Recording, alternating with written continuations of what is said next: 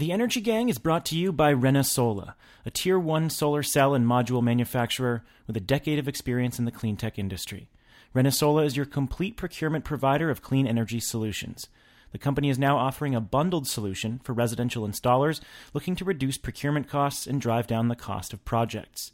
To find your local representative, go to renesola.us, that's R E N E S O L A dot US, or give them a call at 415 570 2647.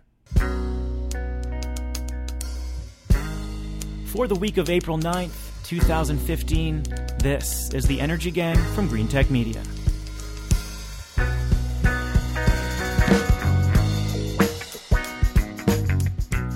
I'm Stephen Lacey, a senior editor with Greentech Media in Washington, D.C. Welcome to the show.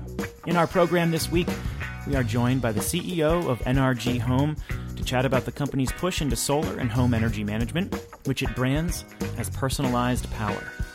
Then we'll take a peek at Rocky Mountain Institute's latest report on grid defection, and we'll wrap up with a conversation about California's severe drought. Are tech entrepreneurs ignoring an opportunity to address a crisis in their own backyard? Usually in my backyard of Washington, D.C., but in New Orleans this week, it is Katherine Hamilton. She's back after spring break, and she's a partner with 38 North Solutions. How was your vacation, Katherine? Yeah, it was wonderful. The bluebonnets were in bloom, and it was uh, a much needed break. What's got you in New Orleans?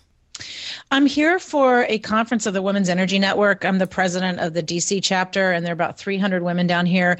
Honestly, most of them are in the oil and gas business, so I'm learning about things like landmen that I didn't even know existed. Um, but it's really great because it really is cross sector and a great group of very wonderful women. Yet another organization that you are either the chair of or president of. there are only a few extraordinary women like Katherine at the upper echelons of our industry. Which is why she is part of the Energy Gang. And that was Jigar Shah. He is the president of Generate Capital. He's in New York. How are you, sir? I'm doing well. I'm doing well. I'm taking the ups and downs. We had this beautiful weather on Monday, and now it's cold, and I've got my winter coat back out. So, you know, per the end of our podcast last week, you said you wanted to talk about the Iranian nuclear deal. I had it on my list, but you decided to kill it. Why the change of heart? Well, I thought we covered it a little bit. I mean, you know, the the Iranian deal is an interesting deal for oil and gas and nuclear and other things, but there's so much extraordinary news that came out this last week. Well, I thought it was funny to see people's reactions to Ernest Moniz's hair now that he's been thrust into the mainstream news coverage, because a lot of people are just seeing it now. Well, um, look, I think a safety helmet's good for everybody. well, our guest this week has some pretty astounding hair as well. If Ernest Moniz looks like the Prince Valium of Spaceballs, then Steve McBee, the CEO of NRG Home, looks like David Beckham. Steve, welcome to the show. Uh, we don't dish compliments out like that all the time, so it's your lucky day. How are you? I mean, David, this interview can only go downhill from here. I mean, David Beckham, I'll take that. and you're in Washington this week, right? So you're, you you go between San Francisco and Washington. I do. I do. Today, uh, it would be a much better day to be in San Francisco than Washington, where it feels like February here. But um, uh, yeah, I am in Washington, and look, I'm delighted to be uh, to be with you and Katherine and Jigar. I think that um, you know this is a great show and always informative and substantive, and so I appreciate the opportunity to chat with you all. Well, we brought you on the show to talk about NRG's strategy to go beyond the power plant and become a cutting edge energy delivery company focused on distributed energy, renewables, and customization. It's helpful to start with some background first. So, NRG is a competitive energy supplier serving, I believe it's 11 US states. It started as a wholesale subsidiary of Xcel Energy, but in 2003, filed for bankruptcy protection as trading markets collapsed in the wake of the Enron scandal. And the company emerged shortly after from bankruptcy protection in 2004, buying up more power plants as demand for electricity strengthened, and eventually the company moved into retail markets. In 2009, NRG pushed into renewables in earnest and started buying up or developing some of the biggest solar and wind projects in the world. And the biggest shift for the company, arguably, came last August when NRG split up its business into three different entities NRG Business, NRG Home, and NRG Renew. And the home arm includes retail sales, residential solar, residential EV charging, and home energy management. So, uh, Steve McBee was hired last November to run NRG Home and help turn the company into the electricity equivalent of an Amazon or Google. At least that's how CEO David Crane described it. No pressure there. So, No Steve, so help us understand how an energy company creates the same kind of brand and uh, and customer centric services as a leading consumer tech company. What does it mean to be the Apple, Amazon, or Google of electricity delivery?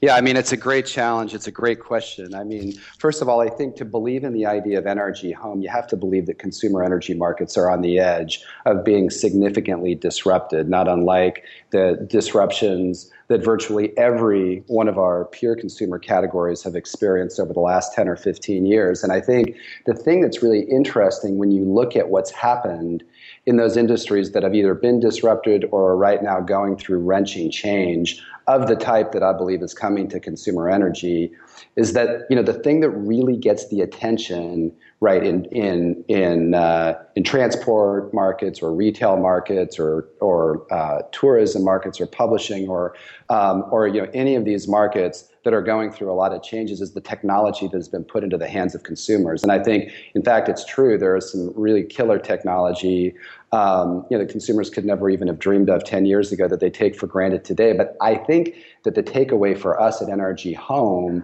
and for the energy industry writ large is what that technology enables uh, or has enabled, which is the upending of the long-standing sort of traditional centralized provider-driven models of service with uh, you know consumer-driven distributed um, demand driven models of service, which have empowered the consumer in the marketplace at the individual level in ways that are really unprecedented. And so I think for the energy industry writ large, this is a big challenge, right? Because you know the, the energy industry is not using used to thinking about the customer experience. When they think about what's on the other end of the product that they provide, you know, they think about everything but the customer. They think about the meter. They think about line capacity.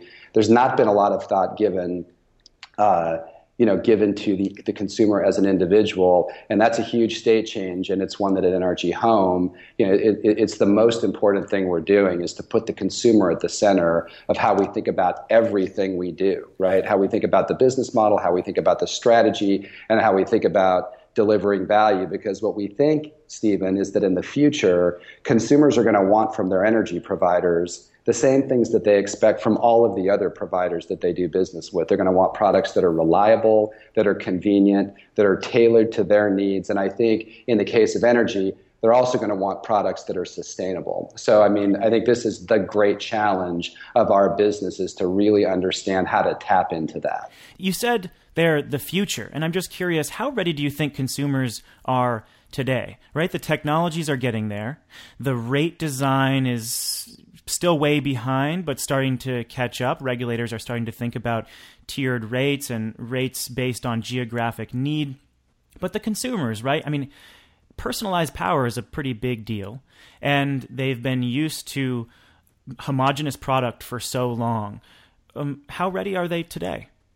I think more ready than consensus assumes. I mean, you know, when we look at the edge of these markets, where the adopter markets are today, I mean, they're non-trivial, right? Our own internal, um, you know, research and analysis puts it at about 18% of uh, of Americans, or about 22 million homes, right, are ready for uh, energy solutions and services that are more personal, that allow them more control, that allow them to, you know, manage their energy at different levels. And you know what's interesting about that, I think, just to take it a little bit further, is a couple things. One is those consumers that, that are that represent those adopter markets, they're willing to pay a bit more, right, for for those kinds of products and services, and they're willing to exchange data for them in order to get the personalization features that they that they that they you know get in the other products and services that they use in, in non-energy markets. And so um, you know, it's nothing like mainstream, but a 22 million, you know, um, consumer market as a starting point isn't bad. And I think,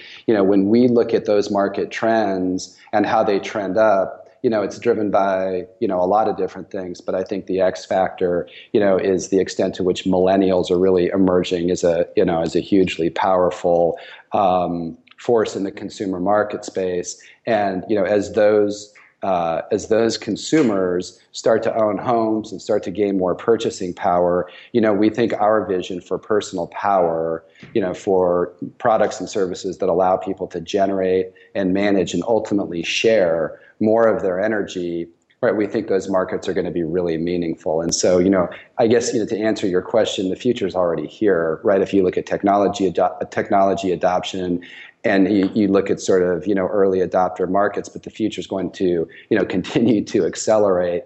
And you know, we think that these ideas, you know, which right now are still a bit on the edge, you know, by 2020 are going to be very mainstream. So, Steve, you know, the most important question I have to ask is who got paid the hundred thousand dollars?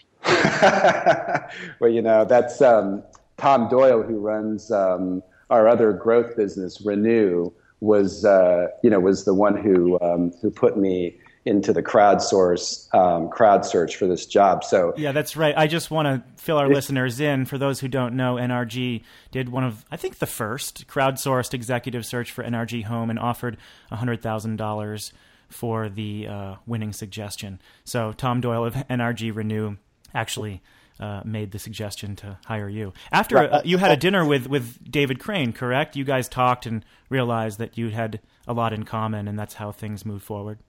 Yeah, I mean, one, one point on Tom is is to say that there was one caveat in that search was which was if the winner was selected by an NRG employee, um, you know, the, the $100,000 went to the charity of that person's choice. So, you know, Tom got to do some good in the world, but he didn't necessarily get to do some good for his wallet. But I still appreciate that he put me in play. But, um, well, if yeah, you do a good job, then everyone's wallets will do well over there. That, that is the hope. That is the hope. Yeah, David and I, so interestingly, in my previous, um, you know, before I joined NRG, I had an advisory firm which I started and scaled up over time, and one of my clients was XPRIZE, um, which I'm sure you know Stephen and Katherine and Jigar, you're all familiar with, and I'm sure a lot of your your listeners are also familiar with Peter Diamandis and you know the um, you know the work that XPRIZE done. And so David and I were at an XPRIZE conference which is where we met and we ended up having dinner there. And you know we had a, a really rapid meeting of the minds on you know um, um, where energy markets were going, where consumer trends were going, what we thought technology was going to mean to energy markets being disrupted. And,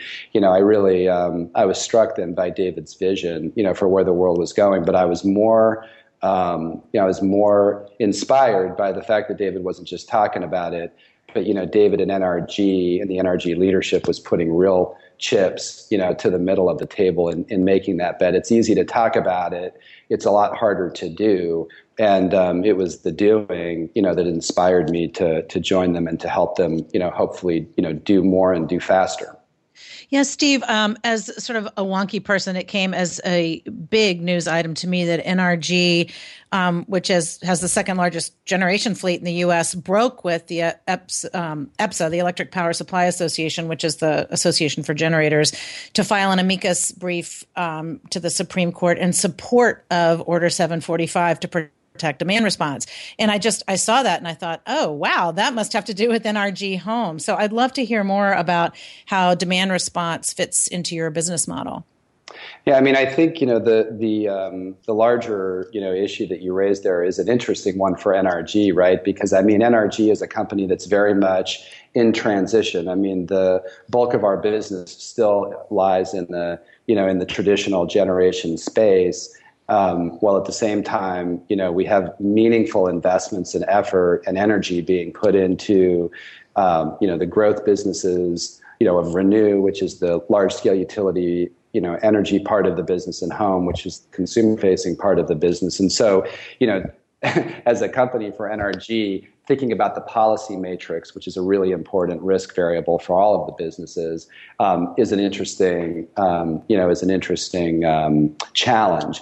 But I think, you know, in terms of demand response, I mean, I think it's, you know, it's one of the things, you know, that we're looking at along with the entire suite of, you know, DG technologies, and again, what we sort of call, you know, personal power technologies to try to figure out how the puzzle pieces fit together to meet the consumers where we think they're going to be living, you know, in 2020. And when I think about 2020, you know, not not to diverge too much here, but there was, you know, I, I usually I, am I'm, I'm an avid reader of the New Yorker, which really means I'm just an avid subscriber of it, and I watch the magazines pile up on my floor because I can never, the, you know, I can never get to all of the articles that I want to read. But there was a great article um, a few weeks ago in the New Yorker that profiled Jony Ives, who's the head of Apple product design, and he said something in this, you know, 26 page portfolio piece on him, the profile piece on him that really struck me, which he said, when Apple thinks about product design and strategy,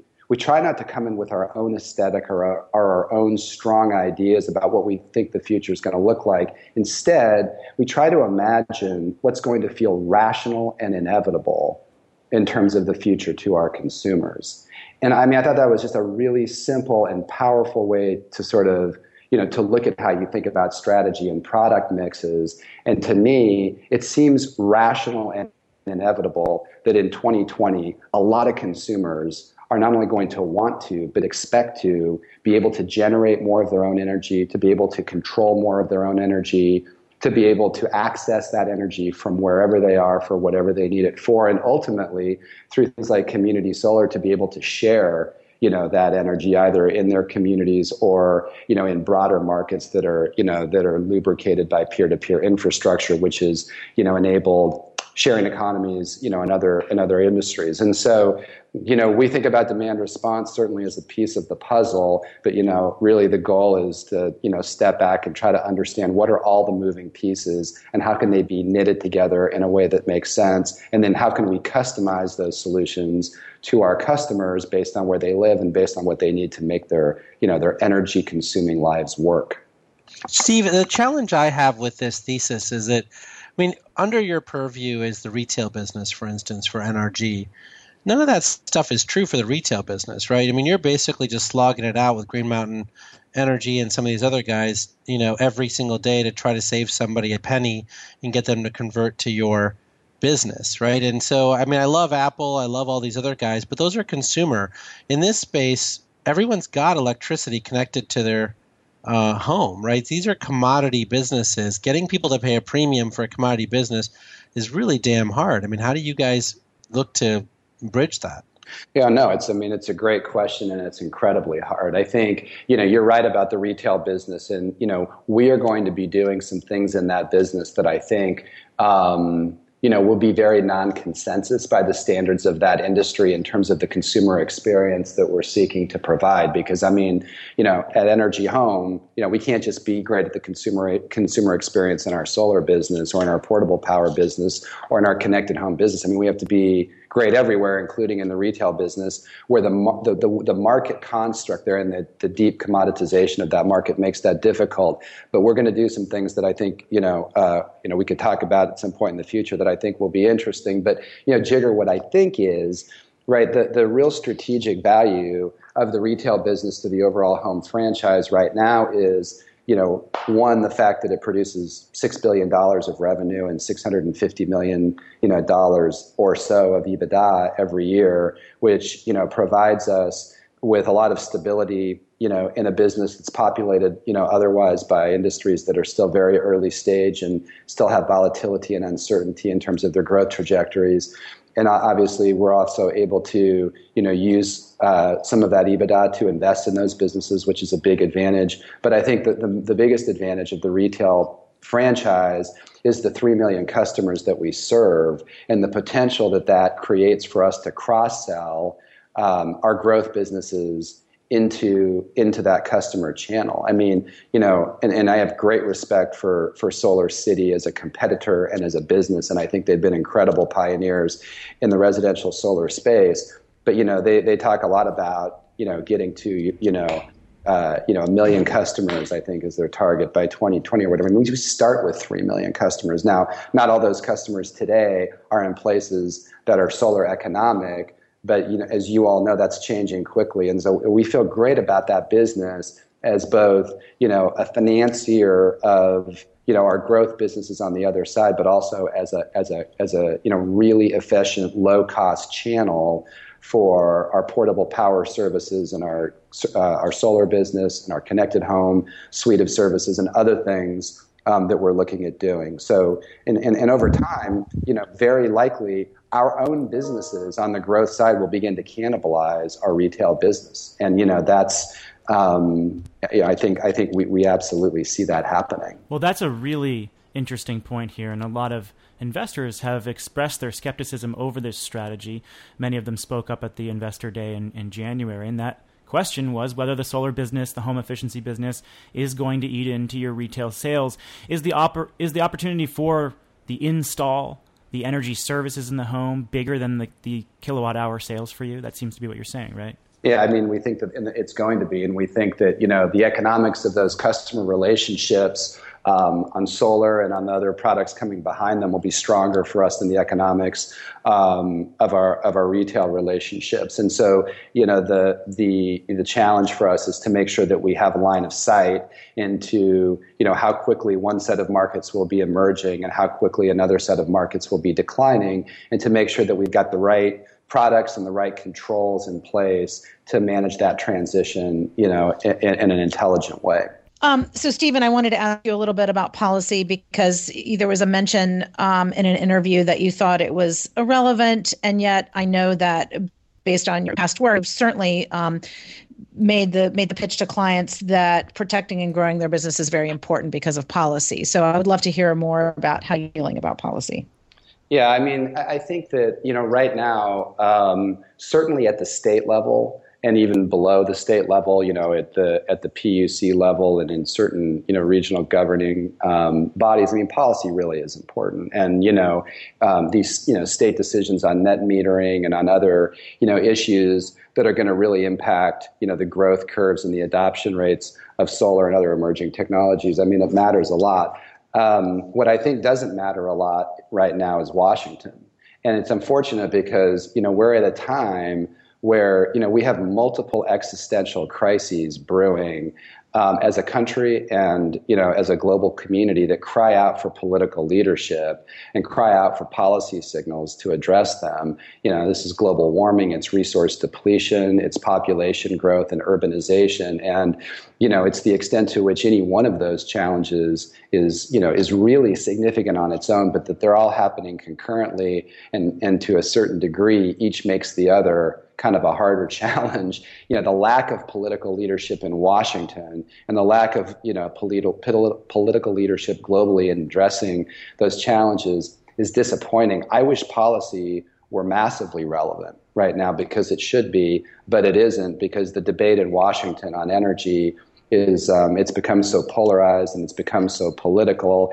and frankly um, you know it's a it's a it's a um, it's a small debate you know, with an absence of facts um, and, and a whole lot of, um, you know, a whole lot of heat. And so, one of the reasons that I was inspired by the opportunity at NRG is I concluded a couple of years ago that if these really big challenges you know, facing the world were going to be addressed. It wasn't going to come from the policymaking community. It was going to come from large corporations who could view these huge challenges as opportunities, right? Not just challenges, but opportunities. Could take a market-based approach to solve for them, and in creating, you know, new service models, new products, and new solutions, could create a ton of shareholder value. But along the way, could also produce some meaningful um, and very positive social change. And I felt like NRG was a really good expression, and NRG Home in particular was a really powerful expression of that idea. Um, and so I, I uh, so you know that was a really big factor in why I made the decision to sell the consulting firm that I had started and grown over about a 12 year period to come in and take the opportunity at NRG Home. So I think, Katherine, the way I would answer your question is I think it matters a lot at the state level. I think there's some incredibly progressive policy coming out of places like California and New York with REV. I think there are some really important policy battles that are coming out in states. Um, all over the country, and that does matter. I think what matters less is the place that you know you and I are sitting today in Washington, and it's too bad because it should matter a lot. So then, when you think about growth strategy, is this going to come through organic growth on your behalf, given the businesses that you've acquired to date and the services you've built up internally? Um, is this going to come from that, or is this going to come from more acquisitions? I mean, we have to do it all. I mean, we, we, you know, the first thing we need to do is, you know, Home's four months old, right? It's a collection of businesses that have just been brought together for purposes of going out and winning this large consumer opportunity, you know, that we see in front of us. And, and, you know, so the first thing that we need to do to be successful is we need to really build a deep foundation that connects and knits all those businesses together, that provides an unbelievable consumer experience, and that really animates and puts to work the cross sell potential that exists between our growth businesses and our retail business. And then the second thing we need to do, we have four. Uh, you know, four markets where we come to market in. We have our res- our retail energy franchise. We have our residential solar business. We have the work that we're doing in connected home, and we have the products and solutions that we're scaling up in our portable power business which is anchored by an acquisition that we did uh, last October of a company called Goal Zero. Um, and so, so those four businesses: portable power, connected home, residential solar, and retail. We have to we have to stand those, scale those businesses up, get them, you know, rocking their their individual markets, getting them putting together, um, you know, creative and integrated bundles of solutions um, that, that we're selling to our three and a half million customers. And then we need to figure out what comes next, right? We're looking at water technology. We're looking at lighting efficiency. We're looking at storage. We love community solar. So, you know, the idea is operationalize the platform and get it as efficient as it can be as quickly as possible and harden it for the scaled business that we anticipate building over the next three to five years. Make sure that we're tier one in the businesses that we come to market in today, and then make sure that we're entering in a very strategic way secondary opportunities that we think can create meaningful value to our consumers and meaningful value to our shareholders and get those businesses stood up and integrated with our four core businesses and that's how we think we're that's how we think we're successful in owning you know that 2020 goal we have of being the dominant consumer energy brand um, you know in the United States. Steve McBee is the CEO of NRG Home, and he joined us from Washington D.C. Steve, thanks so much. Thanks for having me. It's been great talking to all of you. We've got a lot of solar installers who listen to this show. Who knows? Maybe uh, some work for NRG Home. And we know you're all smart. So put that intelligence to work and consider a bundled equipment solution from Renesola. Renesola manufactures and distributes solar panels, inverters, racking systems, and even battery systems. Think about the savings in procurement and shipping costs you could realize by choosing Renesola's bundled offerings for residential systems. And think about the time you could save as well. Renesola has coast to coast warehouses across the US and 40 global subsidiaries and has next day delivery. To find your local rep and see your equipment solutions, go to renesola.us or give them a call at 415 570 2647. Regular listeners may remember that grid defection topped my list of the most overblown stories of 2014. And what I argued uh, in December, and what I still believe, is that defection is a very unlikely scenario, and that concerns about people going completely off grid in droves are, in my opinion, foolish. But that doesn't mean we shouldn't use grid defection as a guide for where distributed generation should bring us, a possible extreme outcome that helps us understand a range of scenarios. That's what the folks at the Rocky Mountain Institute, Homer Energy, and CohnReznick did last February when they released a report on solar plus storage and the economics of grid defection. Longtime listeners will remember our interview with RMI's Jon Creyts on the report. Still very relevant, and I recommend you go back and listen to it.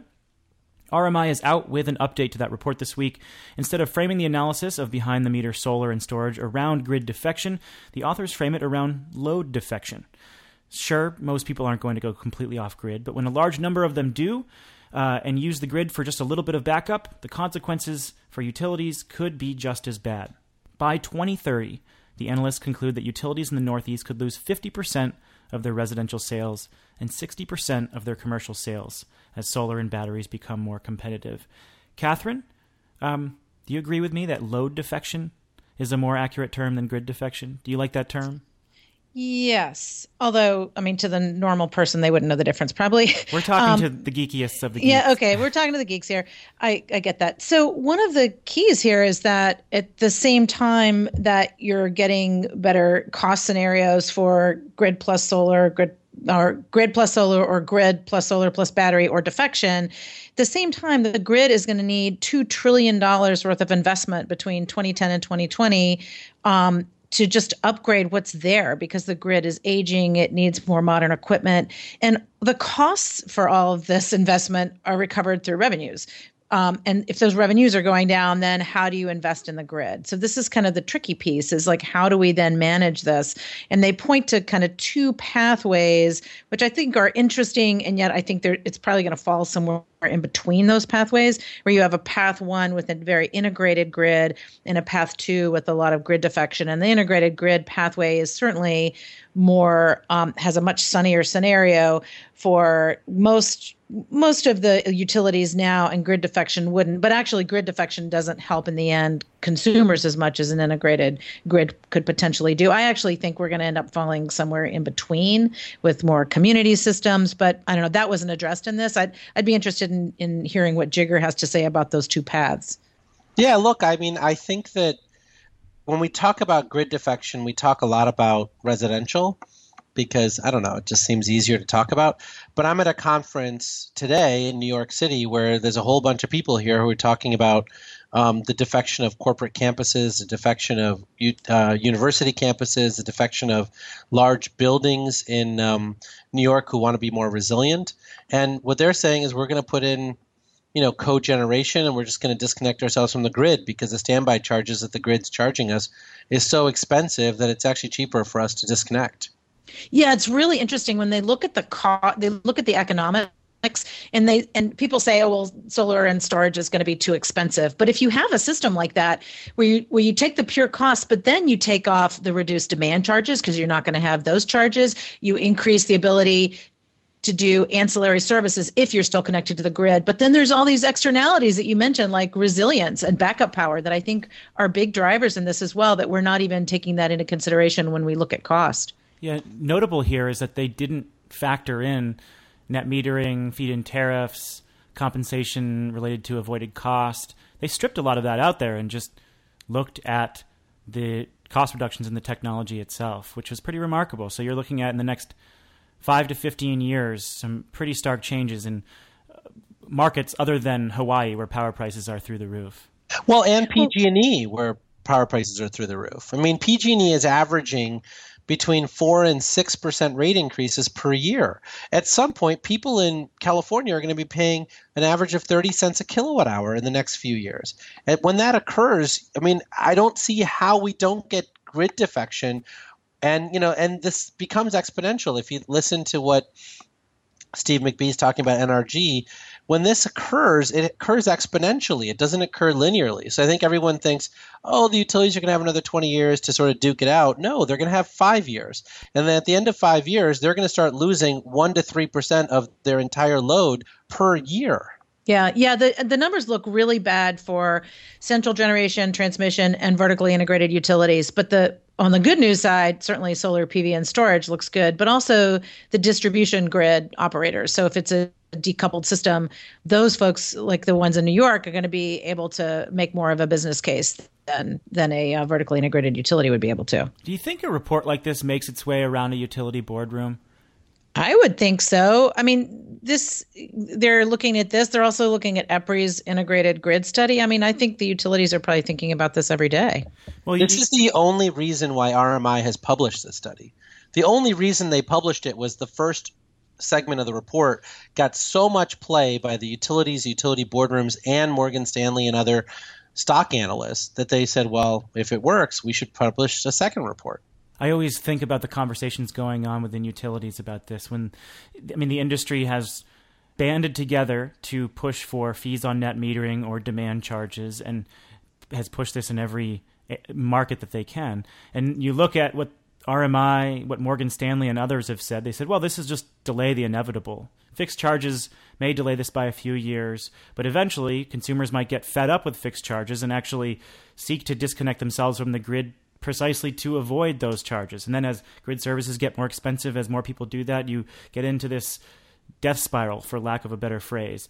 And uh, you know, this is yet more economic proof, at least, that those scenarios are possible, and that although in the short term they could delay the adoption of distributed generation, they're looking at fairly unstoppable economic forces. Well, I, the thing that struck me at the very beginning of the report was that banks are noticing, and if the banks notice, that will get their attention. Yeah, look, I, I you know I think that the part that I think is just confusing for people is how fast this is coming. When you think about the 1996 Telecom Act and when it passed, AT&T was a very healthy company. By 1999, it was pac- practically bankrupt. It was purchased by SBC and then renamed AT&T. That's why the brand still exists. But AT&T was losing 1% of their customers a month by the end there, right? For, you know, for landline phones. It's not like this this business is going to have grid defections of 1% a month. But you could see the utilities losing 1 to 3% of their load per year. And when you lose your load and still have to build $20 billion worth of infrastructure per year for transmission distribution upgrades, that means you have to raise rates by 4 to 6% a year because you're not able to spread it over this large number of consumers. And that's what creates the death spiral. So I think the death spiral is absolutely the perfect word. I think the utilities are trying to savor a few more years of dividend yields before the end starts to come. Yeah, and it's interesting that you're pointing to uh, the commercial side, large industrial grid defection.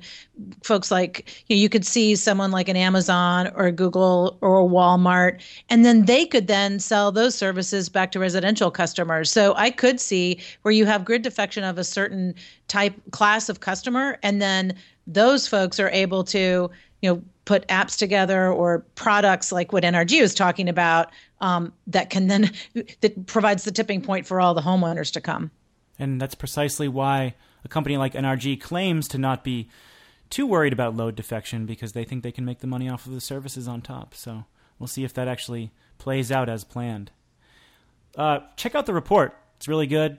Another fabulous iteration to this conversation, and we've got it linked to the RMI site on the podcast page. Uh, third topic, let's talk about the drought in California. Uh, I, of course, do not live in California, but every once in a while I take a peek at the, the drought monitor there to, to check out the map of conditions in the state, and it's really scary. Roughly a third of the state is in exceptional drought conditions, and the other two thirds are in extreme or severe drought conditions. In late March, we got some pretty dire news when California's Water Resources Department reported uh, virtually no snowpack, like none, in the Sierra Nevadas. Shortly after Governor Jerry Brown issued water restrictions for the first time in the state's history. Uh, we bring this up because, of course, it has implications for energy. Hydro production is way down in the state, for example. Uh, it also offers, offers an important opportunity for clean tech entrepreneurs.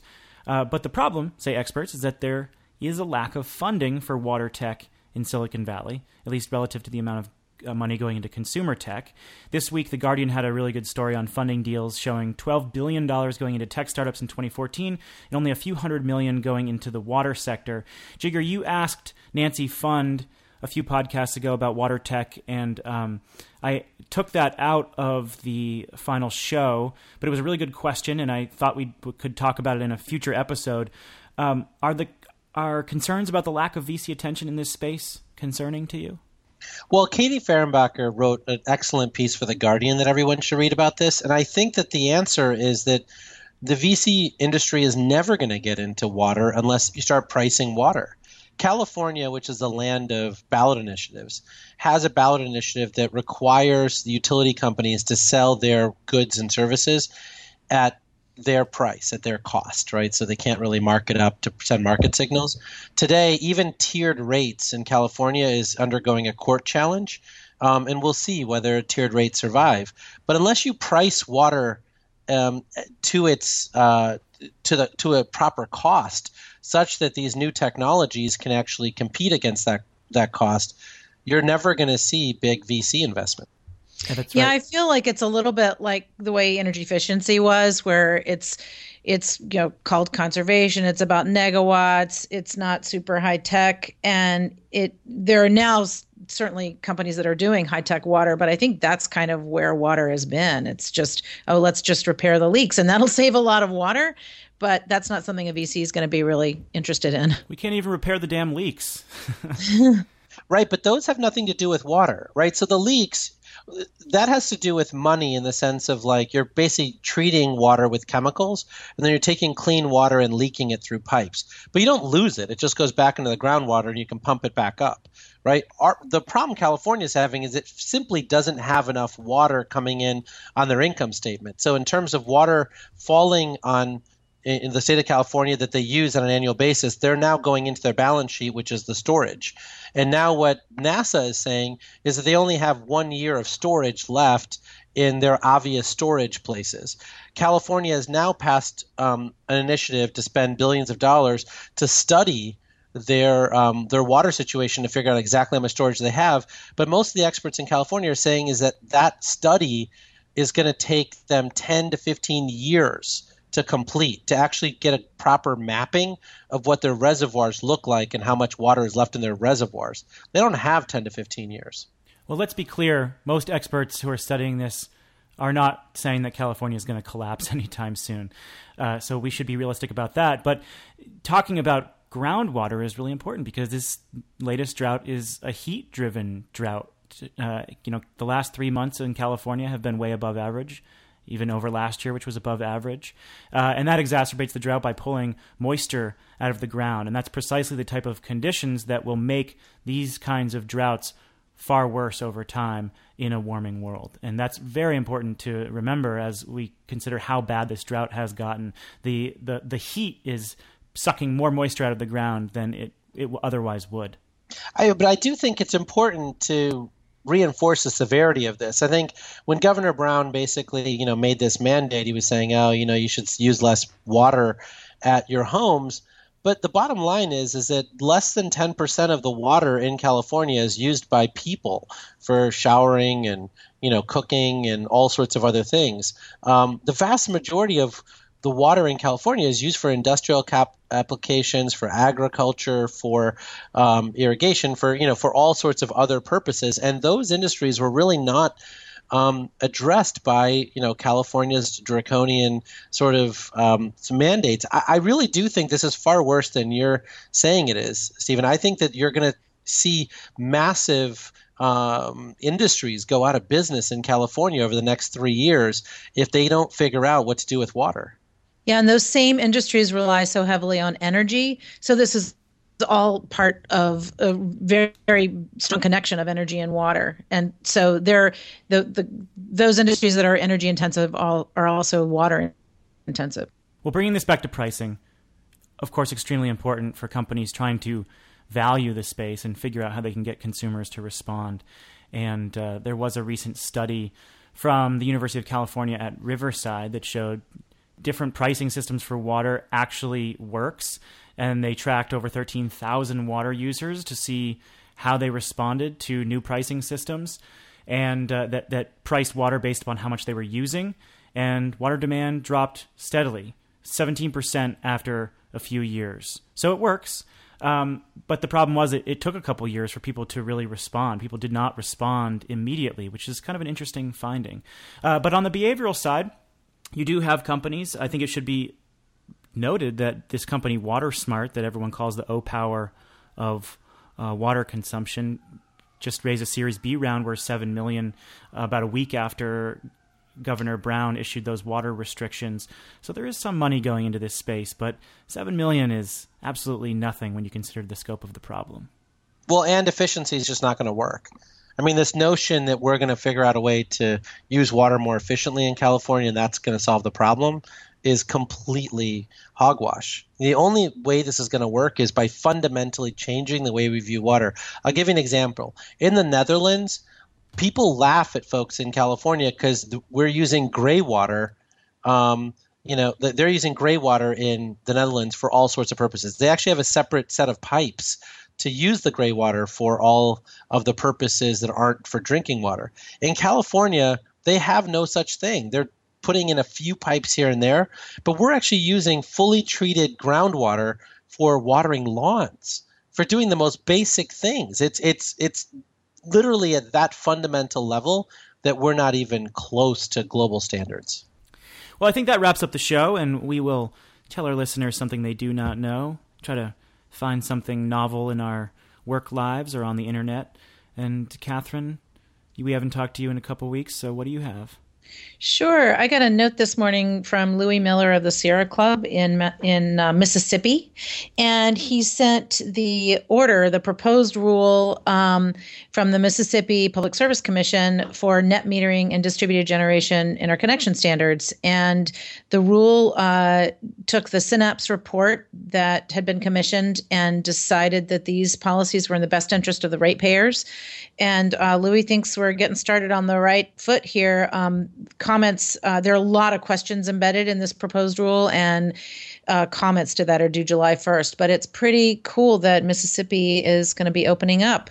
One more indicator of the boom in the Southeast that is already on its way. Jigar, tell us something we do not know. Well, there's so many stories that I have to mention a couple.